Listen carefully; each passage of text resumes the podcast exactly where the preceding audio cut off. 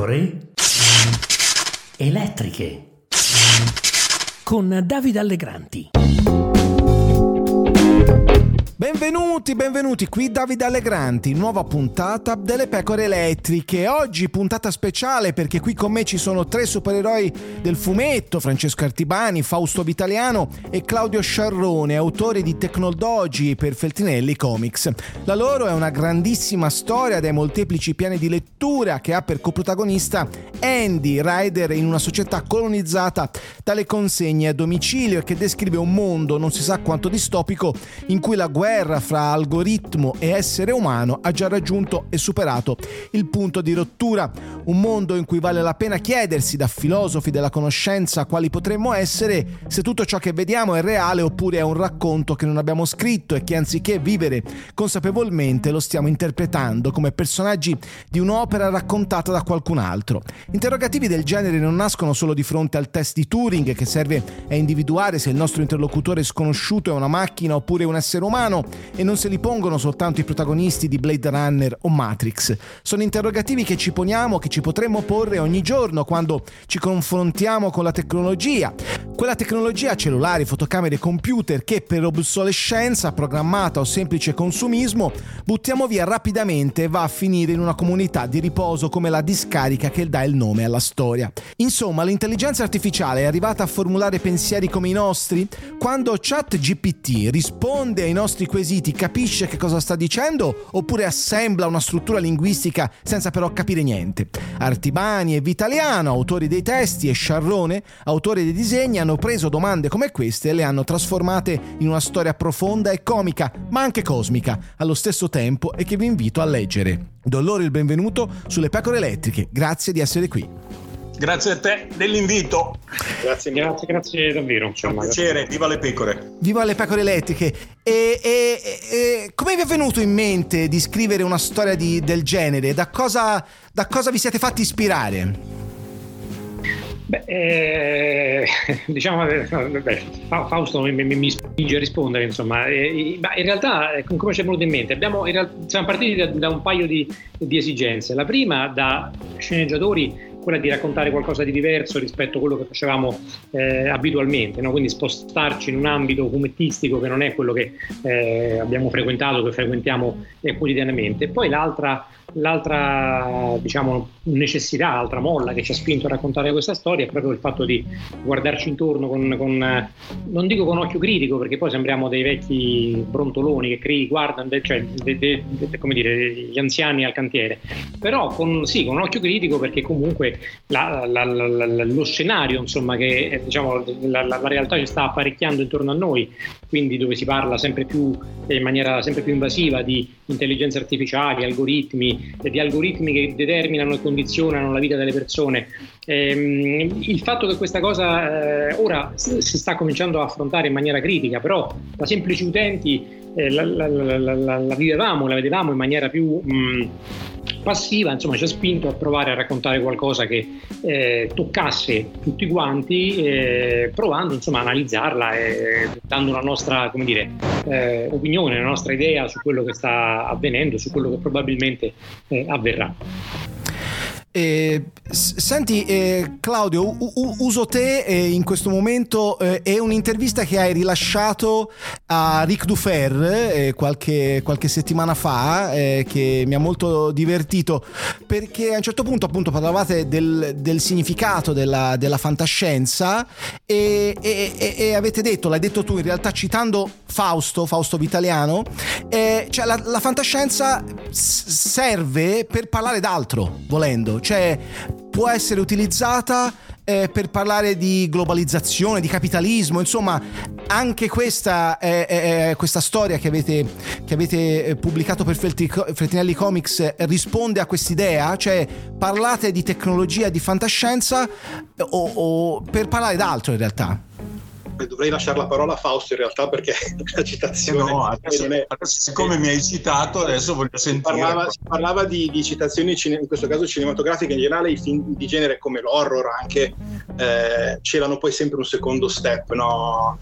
Eh, c'è sempre dietro un significato e parlando con Fausto più di una volta da, da appassionato di, di, cinema, ma di cinema anche un po' terra a terra, io non sono un cultore del cinema d'autore, non mi immaginatemi come chissà quale ricercato no? eh, cane da tartufo che si va a cercare delle perle, parliamo del cinema quello di massa, però appunto mi, mi, mi ricordo questa chiacchierata con Fausto dove si insomma, si affrontavano i, i, temi di Alien, dell'esorcista, dello squalo, insomma di tutti questi grandi film di, di, di, di anni addietro e si, metteva alla luce insomma, il fatto che raccontavano poi in realtà ben altro, no? oltre, oltre quello che si vedeva sulla pellicola. Ma credo che insomma un po' in tutte, le, in tutte le forme della narrazione ci si possa in realtà annidare insomma altro. Eh, sta sempre poi forse a chi allo spettatore andare a cercare poi nel contemporaneo quello che ci circonda. Mi dicevo poi sempre da Rick cioè la mia cosa era che andavo al cinema con mio papà e strada facendo nel ritorno eh, gli raccontavo che cosa secondo me voleva dire il significato che ci avevo visto io, perché il cattivo faceva una certa cosa, o da, dalla mosca di Cronenberg mi ricordo a Top Gun, voglio dire, cioè si andava proprio veramente dagli Appennini alle Ande. Però ecco, la sensibilità dello spettatore, del lettore, riesce magari a vedere delle cose e, e riconoscerci anche in qualche modo. In fondo parliamo di PK, anche in PK è avvenuta la stessa cosa, no? Eh, certo. Si è usato pick up alla fantascienza per gli evroniani per raccontare poi anche altri. I cool flame sono tra di noi ormai, no? Fausto, ti convince l'interpretazione autentica? Eh... Sì. No, è stato, è stato, Claudio è stato eh, anzitutto gentilissimo a, a citarmi come se fossi un, uno da citare, capito? E, e, e, fa, e, fa, piacere, insomma, questa cosa. Però ricordo quella conversazione, stavamo dicendo, parlavamo di, di, di cinema, di, di, di film di fantascienza, di horror, che sono i due generi che io prediligo e ricordo che eh, dicevamo di, un, una cosa di questo questo tipo che il, ehm, ehm, la fantascienza e l'horror sono veramente veicoli ottimi per, per, sembrare che tu stia parlando di una cosa invece stai parlando di un'altra. Se prendiamo la, la, la, il film di Romero, l'alba, dei morti, l'alba, l'alba, dei morti, viventi, giusto? Si chiama così? Il film degli zombie, insomma. Ecco, quanto, quanto in realtà stia parlando di un'altra cosa Romero in quel film, quanto sta parlando di noi e, e non di, di, di, di, non morti che sorgono dalle tombe.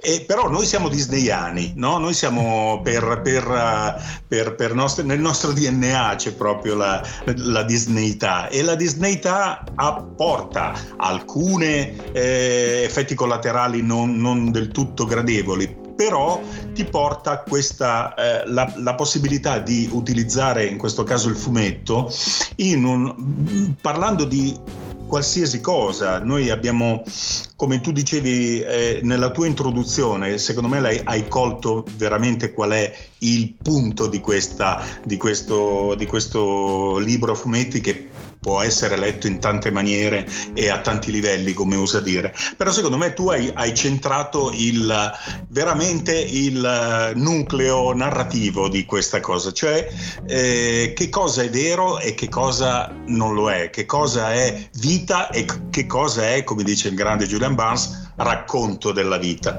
Ecco, noi alla fine alla, nelle ultime pagine, forse nelle ultime due pagine, forse nell'ultimissima pagina di, di Technology, c'è questa Mm, sorpresa, così possiamo chiamarlo eh, un, un, twist ending, lo possiamo chiamare colpo di scena, chiamiamolo come vogliamo, che chi avrà la bontà di leggerlo poi vedrà, lo, lo potrà valutare, che mette tutte le 119 pagine che c'erano prima sotto una luce diversa. È come se ti avessimo detto, eh, guarda, sembra che ti abbiamo parlato di intelligenza artificiale e ti abbiamo parlato di intelligenza artificiale, di futuro distopico e ti abbiamo parlato anche di quello, di padri mancati e, pa- e figli, eccetera, tutte queste cose. Abbiamo messo tutti questi temi, però in quell'ultima pagina c'è il nucleo reale di questo racconto che poi alla fine ci ha trovato tutte e tre magicamente eh, affini. Ecco, alla, alla fine ci siamo trovati a scrivere insieme scrivere e quasi a disegnare insieme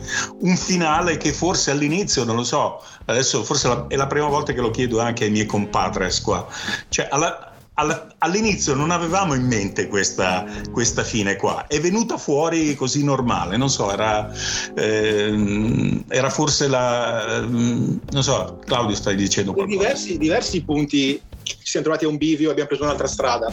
Eh, sì. ricordo almeno in due o tre occasioni che a un certo punto se avessimo dovuto depositare all'inizio l'idea l'avremmo cambiata tre volte quindi è andata bene che sì. ci hanno dato fiducia ci hanno lasciato liberi fino alla fine insomma sì, quello che abbiamo lasciato è stata la... Eh, sì, scusa Francesco. No, no, no, mm, mm, aggiungo dopo, di, di pure. No, la, la, cosa che è rimasta intatta è stato questo, uh, questo spunto narrativo iniziale che era che cosa succede ai uh, telefoni quando non vengono più utilizzati, quando vengono buttati via, che cosa succede? E ci siamo immaginati da buoni disneyani che prendessero vita e parlassero tra di loro come facevano i giocattoli di Toy Story più o meno. Ecco.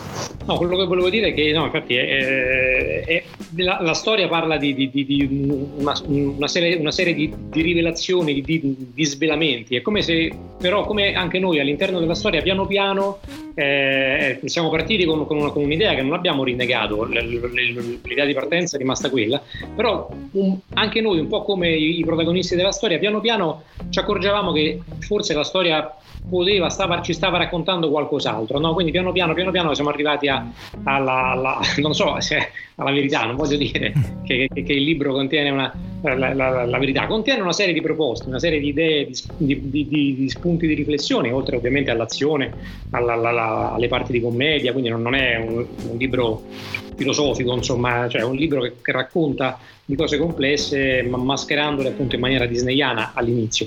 Però effettivamente anche per noi la storia ha preso forma ehm, e che non era però un cambiare idea, no, non ci piace, era una, una, dire, una, un approfondimento, un, un, entrare all'interno della storia e accorgerci eh, di quello che c'era. Però, ripeto ancora, non perché mh, fossimo stati noi superficiali in partenza ad abbozzare una trama senza struttura, ma perché, eh, non lo so, se involontariamente o perché siamo così dei, dei, dei geni latenti, inconsapevoli, insomma abbiamo creato una cosa che abbiamo capito dopo, insomma, un po' così, insomma, una roba un po', un po', misteriosa, insomma, che solo il fumetto penso riesce a. Volevo, appunto, sì, non volevo dare l'impressione che non avessimo idea di dove andare a parare e che strada facendo ci siamo trovati una Un po' sembrava quello, però. No, in realtà, no, in realtà è forse proprio il contrario, cioè nel senso che eh, avendo, mh, come dire, una un, un'idea precisa, ma allo stesso tempo anche la consapevolezza che nulla è scritto nella pietra.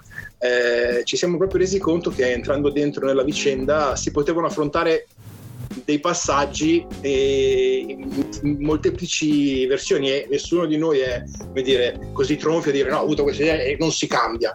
Eh, in realtà ci siamo proprio cominciati a fare delle domande, eh, ma se, ma se, ma se, e quindi abbiamo trovato ulteriori spunti narrativi da noi stessi. Eh. Però ecco, io dico, io, un, un autocomplimento che faccio eh, a, a, tutti è che siamo stati bravi a, um, a uscire dalla nostra, come dire, comfort, comfort zone. No? Siamo partiti con gli oggetti parlanti che fanno le battute, buffi, così, e siamo finiti in tutt'altro modo. E, e, quegli oggetti parlanti non sono eh, appunto la, la, la, versione povera di Toy Story, hanno una funzione, hanno un percorso all'interno della storia. Non racconto appunto ovviamente dove, dove andranno, che, che, che, cosa ne sarà di loro, però comunque, eh, e questo dire, devo dire, adesso non è una critica nei, nostri, nei confronti dei nostri colleghi, per degli autori disneyani è difficile uscire dalla comfort zone, perché quella è una zona, una zona talmente protetta, talmente sicura, talmente imbottita che ti, tiene, ti protegge da tutte le brutture del mare aperto, del fumetto e dell'editoria. Invece noi abbiamo due bracciate a largo, insomma, l'abbiamo, l'abbiamo date e non siamo affogati. Questa è la notizia. Guarda, Francesco, hai, anticipato una cosa che, stavo, che vi stavo per chiedere e, e, che riguarda appunto il canone, no? Lo avete evocato prima quando parlavate del dell'essere disneyano, cioè e, e, che rapporto avete avuto in questa storia con il canone da cui voi venite, no? Perché se stai facendo una storia per Topolino, come mi ha insegnato una volta Francesca Artibani o Roberto Gagno, che sono stati tutti e due già ospiti eh, su, sulle pecore elettriche, ti devi confrontare con un canone che è quello appunto disneyano che è molto preciso, non puoi far fare una cosa a Topolino che non farebbe mai, per esempio, no? Qui però invece eravate in questo caso padroni del vostro destino, perché la vostra storia, i, i personaggi sono, sono vostri. Però appunto che, che, peso ha avuto il canone da cui provenite eh, n- nell'elaborare appunto l- i personaggi, le storie, nel disegnarli, insomma, quanto vi siete sentiti liberi? Non so se riesco a spiegarmi cosa, cosa voglio trasmettervi. Posso, posso, dire io? Sì.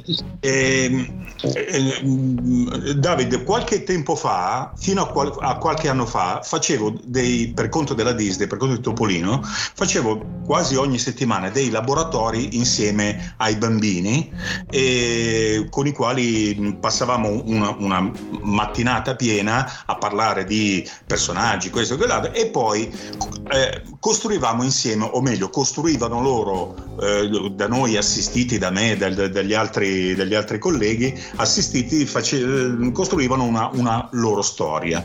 Io per far um, un, po', un po' meglio capire che potevano andare veramente dove non si toccava, raccontavo questa storia, storia qua. Gli dicevo, parlo di qualche anno fa, gli raccontavo una trama di un film e ehm, invitavo loro a indovinare quale, di quale film si trattasse. Il, la trama molto, molto, mm, molto eh, succintamente era, era questa. Eh, c'è un serial killer che va in giro a sterminare famiglie, stermina un sacco di famiglie finché stermina l'ultima.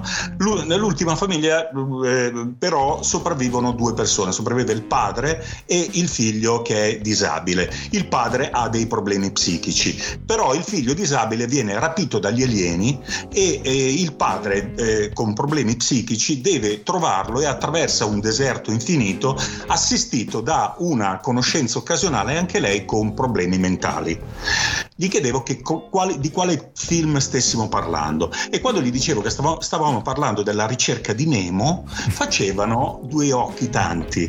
Questo per dire che il canone disneyano, come, come, lo definiamo, è una cosa bellissima e che tra le tante cose che ti consente di fare è, come dicevo prima, di toccare quals- veramente pressoché qualsiasi argomento e, ehm, è la modalità che cambia, il, il, è, il, è il modo di raccontare, ma non l'oggetto della narrazione e nemmeno i movimenti della, della narrazione stessa. Scusate, forse sono, sono, andato un po' lungo. No, no, no, per, per, perfetto, per, per, quanto mi riguarda perfetto. Claudio, Francesco, volete aggiungere qualcosa? Eh, no, sono scritte nella pietra queste cose. Ma sentite, e, e, invece volevo fare questo, questo, questo, giochino. Qual è il vostro rapporto invece con la tecnologia? Cioè, come la. Come la cosa, cosa vivete tutti i giorni? Come vi trovate? Insomma, visto che. Siete più Andy o Nicole? Io, io, sono più uno di quegli oggetti, oggetti che si vedono all'inizio della. Sono, sono la, la, la, caricatore a Manuel.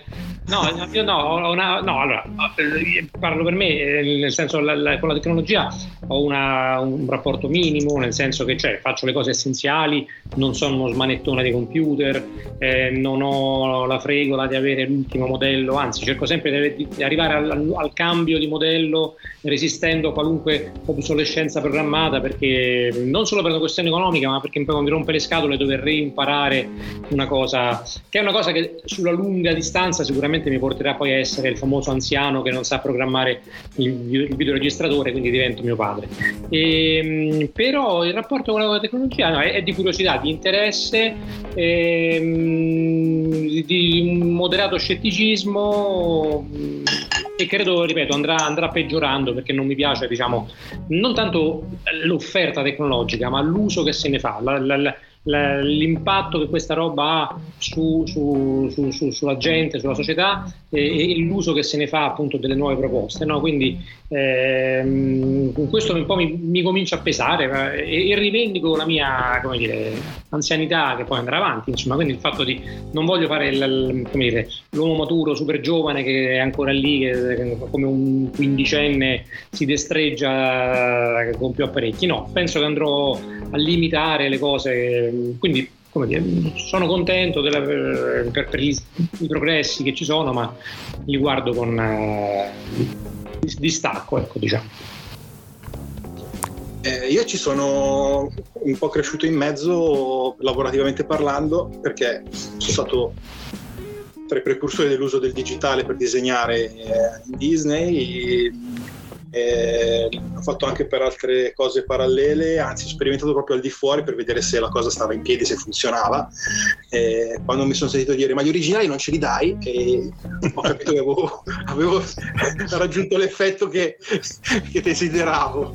Eh, ed è diciamo che un uso della tecnologia e un restare al passo eh, quasi non non voluto, nel senso che ovviamente cambiano i modelli e sei obbligato a capire come diavolo funzionano. Spesso cambiano i menu solo per il gusto di cambiare l'interfaccia grafica e ti girano le palle perché hai tutti i tuoi punti di riferimento e te li cambiano perché arriva un grafico nuovo che decide che il tasto da una parte adesso sta da un'altra o che preferenze di sistema adesso si chiamano eh, informazioni no, di, di, sistema.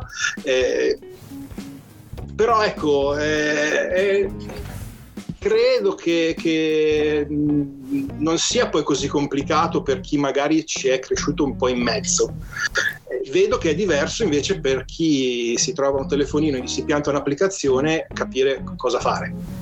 Eh, quando si bloccava internet e dovevi andare nelle impostazioni e, rica- e capire come rimettere i parametri per riagganciarti al wifi era un dramma, mollano il telefonino, mollano la console perché non, non capiscono è rotta, invece basta entrare nei menu e indagare un po' più a fondo perché non, so, non, sono mai stato uno smanettone, io ho sempre usato Mac, quindi non sono uno di quelli che accrocchia i computer prendendo schede, cose, però mi rendo conto che anche solo un po' per sentito dire, in qualche modo alcune cose riesce ad andare a capire dove non funzionano perché ragioni con la logica. Le ultime cose sono un po' fatte invece un po' scatola chiusa, no, te, le in, te le danno in mano, è uscito un nuovo modello, funziona così, moltissimi non sanno delle funzioni che ci sono eh, aggiornate. Eh, ho scoperto l'altro giorno che puoi attribuire alla mela del telefono del dorso uno, un tasto, cioè se tu schiacci la mela succedono delle cose che puoi decidere tu io pensavo fosse solo una roba di metallo appiccicata dietro sulla, sul dorso del telefono, no? eh, perché tra amici ci si confonde, oh, ma sì, ho scoperto questa cosa, eh, perché ovviamente se dovessero dare un manuale di istruzioni adesso di un telefono ci vorrebbe un'enciclopedia tre cani per capirle tutte, le, usiamo solo quello che ci serve, e forse neanche, neanche tutto. Cioè quello che ci serve alla fine, facciamo proprio il minimo indispensabile. Per il disegno, per quanto mi riguarda, ovviamente eh, è stato fondamentale la tecnologia mi ha aiutato, è inutile negarlo, certo è bello la carta, il pennello, tutto quello che vuoi, per certe cose. Diciamo che per la produzione seriale industriale che, che, che faccio io eh, e per le revisioni, le avanti e indietro, le bozze, le approvazioni, eccetera, è molto più utile avere una roba in digitale che puoi mo- modificare, spostare fino all'ultimo momento, hai un ripensamento o si cambiano qualcosa altri che, che vanno oltre la tua volontà e quindi sei sempre in tempo. Il problema è che non si finisce mai però, perché una volta che era su carta era su carta, adesso fino alla notte prima ti possono dire ma guarda è cambiata una roba e tu ti trovi no, schiavo di te stesso. Esatto. D- d- diventi, un, diventi un rider, un rider. Esatto, esatto. No, io ho cominciato a lavorare sul. Io ho, ho, vissuto proprio professionalmente quella transizione dalla carta di cui parlava Claudio, quando facevo, lavoravo in una, una um, società editoriale, facevamo i Menabo ancora con la carta, con, con, il, con le forbici e la colla. Ecco, quando siamo passati al computer, io ho visto proprio quella transizione, quindi abbiamo cominciato a lavorare su Express, eh, che sembrava già una roba fuori dal mondo. Quando sono arrivati gli schermi a 256 colori, dicevamo, signora mia, dove andremo mai a finire? Eh, credo che però io personalmente la mia, la mia, idea è che siamo un po' da tempo arrivati eh, più o meno a un limite teorico in cui quello che la tecnologia ci dà in questo momento è un'implementazione di una cosa che già esiste, non c'è una, veramente una cosa nuova. La cosa nuova è che è l'avvento della, dell'intelligenza artificiale un po' mi mette, mi mette, paura. E allora per esorcizzare un po' questa paura io ogni tanto prendo e mi collego a ChatGPT David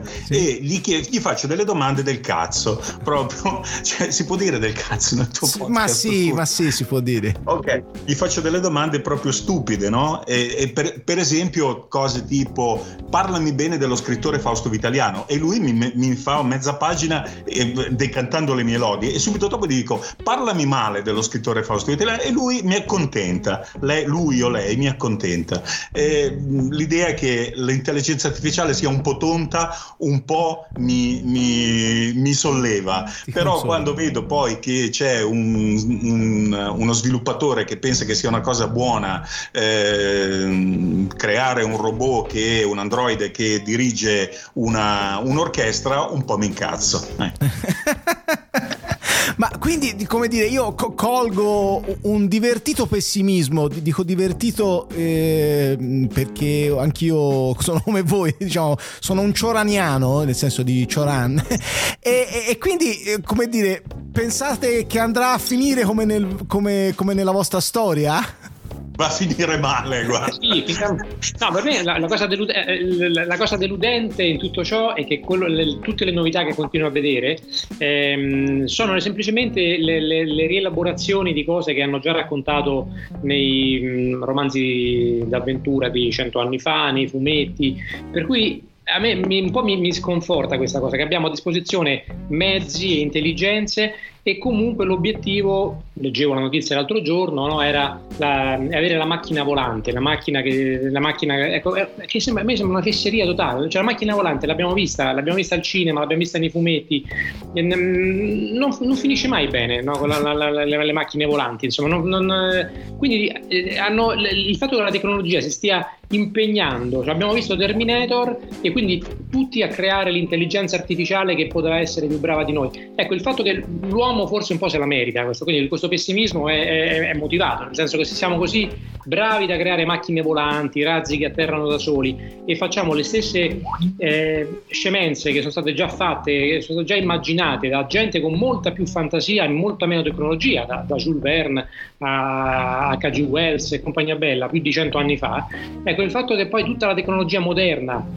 vada lì vada, vada, a fare cose molto appariscenti e, e non vada altrove insomma. Eh, ora ma mi chiedo non lo fa perché non può non lo fa perché potrebbe però deve fare questi passaggi per non spiazzare? Perché se arrivasse domani il computer quantistico senza aver prima visto la macchina volante non, non lo capiremo insomma no? cioè, allora a questo punto sono dei passaggi obbligati non lo so, cioè, non, non, credo che ci sia come nel libro eh, un algoritmo che ha deciso questo, questa scaletta degli eventi con tutti eh, i contrattempi, eh, però insomma questa, questa grande intelligenza eh, umana di cui tanto si parla a volte insomma, mi sembra che sia come dire... Pensa, una...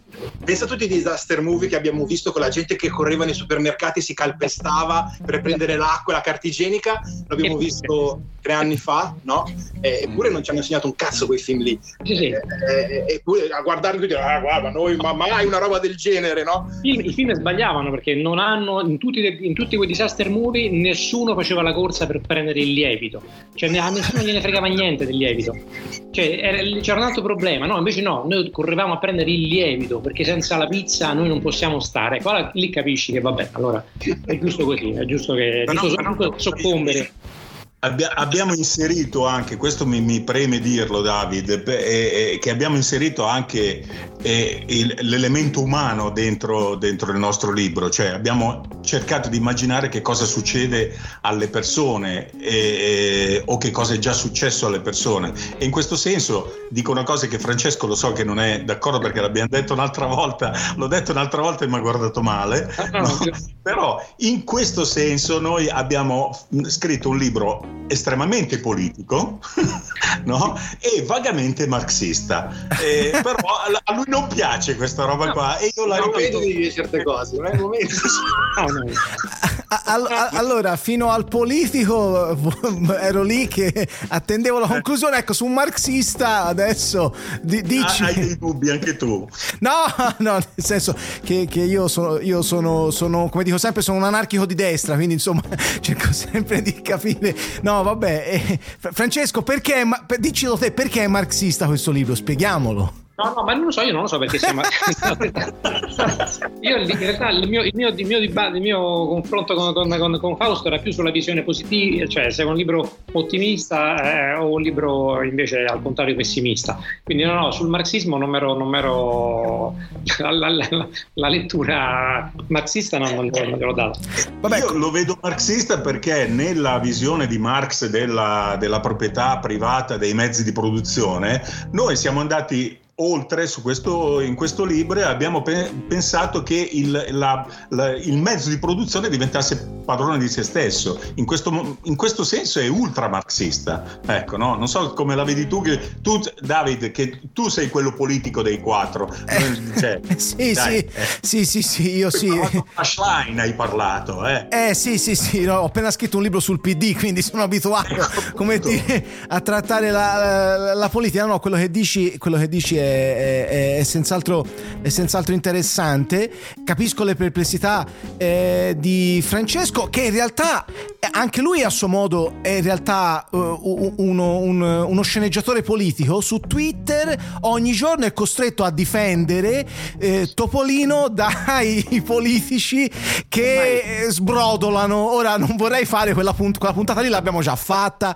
Io quando lavoravo al foglio scrissi una pagina intera in difesa di Topolino da Calenda, da Salvini, da tutti quelli che dicevano dove l'hai letto? su Topolino, però questa puntata l'abbiamo già fatta, però insomma era... No, questo però, questo però mi, mi, permette di fare un, un, un gancio meraviglioso con il mondo dei social, siccome il libro c'ha anche dei passaggi, eh, delle battute, battute, delle battute che io tra l'altro capisco conoscendo qualcuno di voi, come dire, eh, il background. Ci ho visto qualche volta nel libro delle critiche neanche troppo velate ai social per l'appunto, eh, perché eh, il libro a proposito di pessimismo cioraniano getta anche una luce fosca su quello che potrebbe succedere eh, o già sta, già sta succedendo eh, quando siamo alle prese con i social e, e da questo punto di vista guardo sempre Francesco o meglio parlo a Francesco perché, come dire, lui sa che cosa vuol dire avere a che fare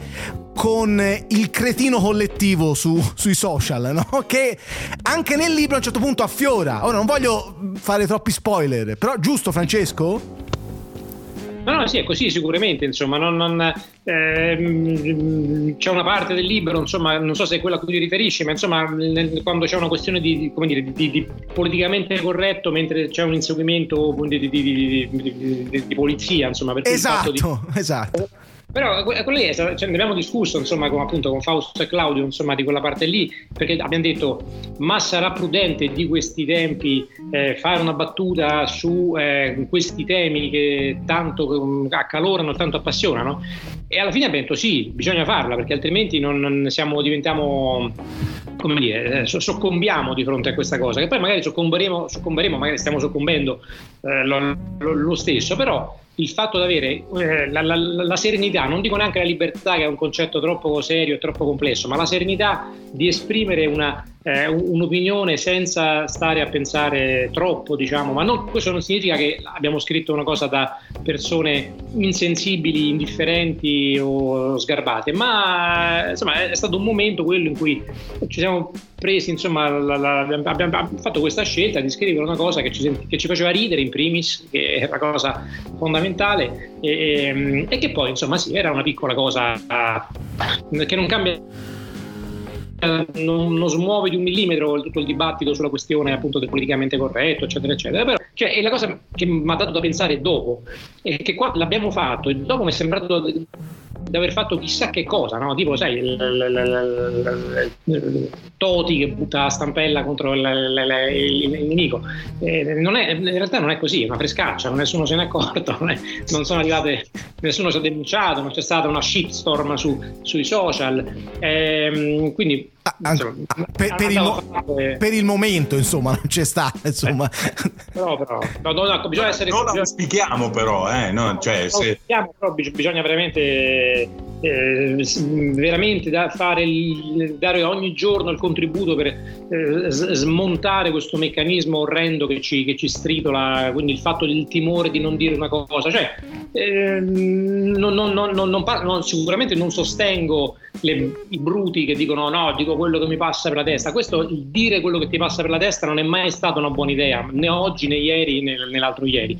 Però il fatto di poter affrontare una discussione eh, in maniera serena, in maniera, in maniera, non dico ad armi pari, però insomma ecco, non, ecco, il terrore della shitstorm ecco, è già un'aberrazione, vuol dire che quel meccanismo ha vinto. E, e questo non, non, io personalmente non, non lo accetto a costo di rimanere, rimanere seppellito diciamo, da, da, da, da, questi, queste, queste, cose, però non, non, è, non, è, accettabile perché nel momento in cui chi scrive è lì col dito sulla tastiera a dire la dico questa cosa, forse no perché forse si, si offende quella fetta di... No, lì hai, hai, già perso e hai, hai, proprio hai abdicato al lavoro di, di scrittore, quindi eh, per carità ci sta pure eh, rinunciare a scendere a patti con questa roba. Noi nel nostro piccolissimo fumettistico abbiamo cercato di scrivere la storia che volevamo scrivere.